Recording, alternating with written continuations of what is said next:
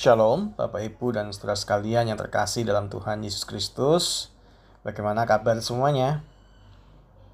Harapan kami tentu Bapak Ibu dan saudara sekalian dalam kondisi yang baik dan tetap berpengharapan.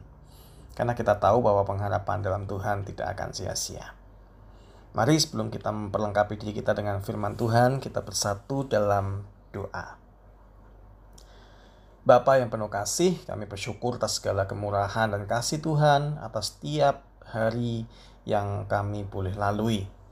Sekalipun pergumulan dari hari ke hari harus kami hadapi, kami atasi, kami tahu bahwa kami tidak sendirian.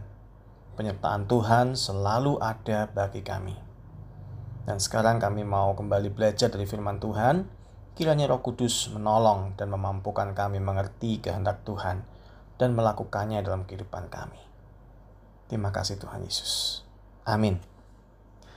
Firman Tuhan dari kitab Kejadian 47 ayat 1 sampai 6. Firman Tuhan berbunyi demikian.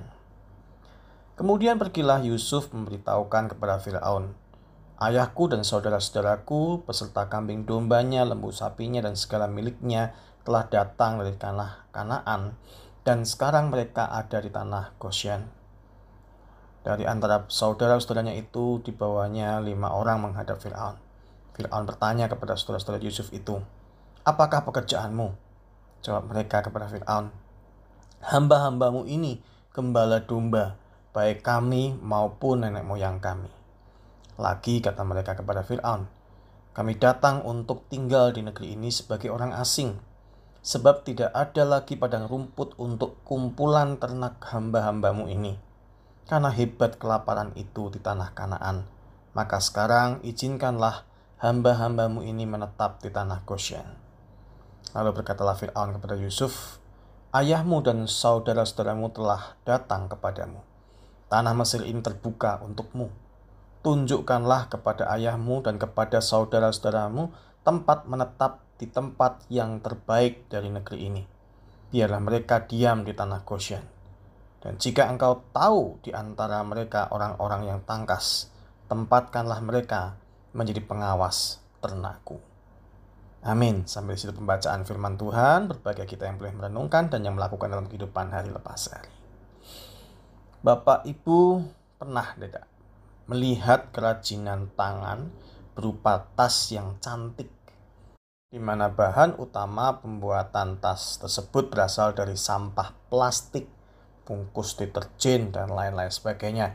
Atau pot yang terbuat dari sampah botol bekas. Dengan persepsi yang benar bahwa sampah tersebut dapat didaur ulang, bisa menjadi sesuatu yang berharga. Tercipta sebuah hasil kerajinan yang bisa dinikmati dan bernilai.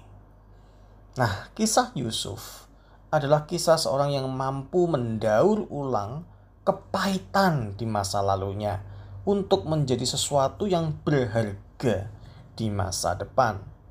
Yusuf mampu mendaur ulang masa lalunya yang pernah dijual sebagai budak oleh saudaranya sendiri.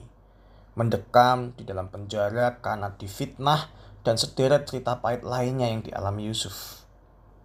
Yusuf memandang semua itu sebagai jalan yang Tuhan rancangkan untuk memelihara kehidupannya dan kaum keluarganya. Yusuf bahkan masih mau memelihara saudara-saudaranya dan menempatkan mereka menjadi keluarga yang terpandang di Mesir pada masa jayanya. Yusuf melupakan masa lalunya yang pahit dan mengasihi kembali saudara-saudaranya yang pernah berlaku jahat kepadanya. Kepahitan itu tidak dibiarkan Yusuf menjadi sampah dalam hatinya. Tetapi dia mendaur ulang semua itu menjadi sesuatu yang indah, yaitu kasih dan pengampunan. Bagaimana dengan kehidupan kita? Masa lalu yang buruk bisa saja menjadi bagian dari perjalanan hidup kita. Mungkin kita terlahir dari keluarga yang tidak bisa mengasihi kita, Mungkin ada banyak orang yang bahkan saudara kita sendiri pernah merancangkan hal buruk terhadap kita. Bisa jadi kita pernah merasakan perlakuan dari orang lain yang sampai saat ini tidak bisa kita lupakan.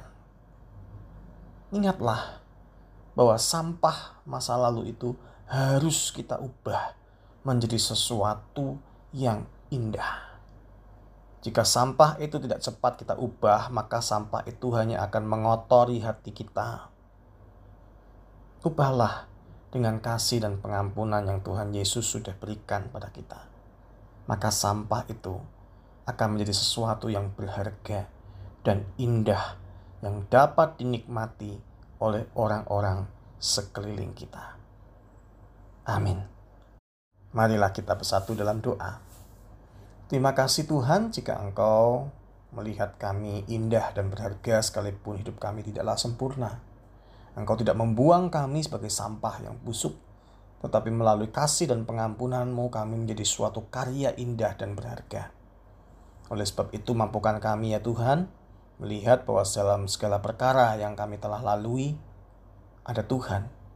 Sehingga kami mengubah segala luka dan kepahitan yang mungkin pernah ada menjadi karya daur ulang yang indah dan berharga bagi Tuhan dan bagi sesama. Amin. Kiranya Tuhan Yesus memberkati kita semua.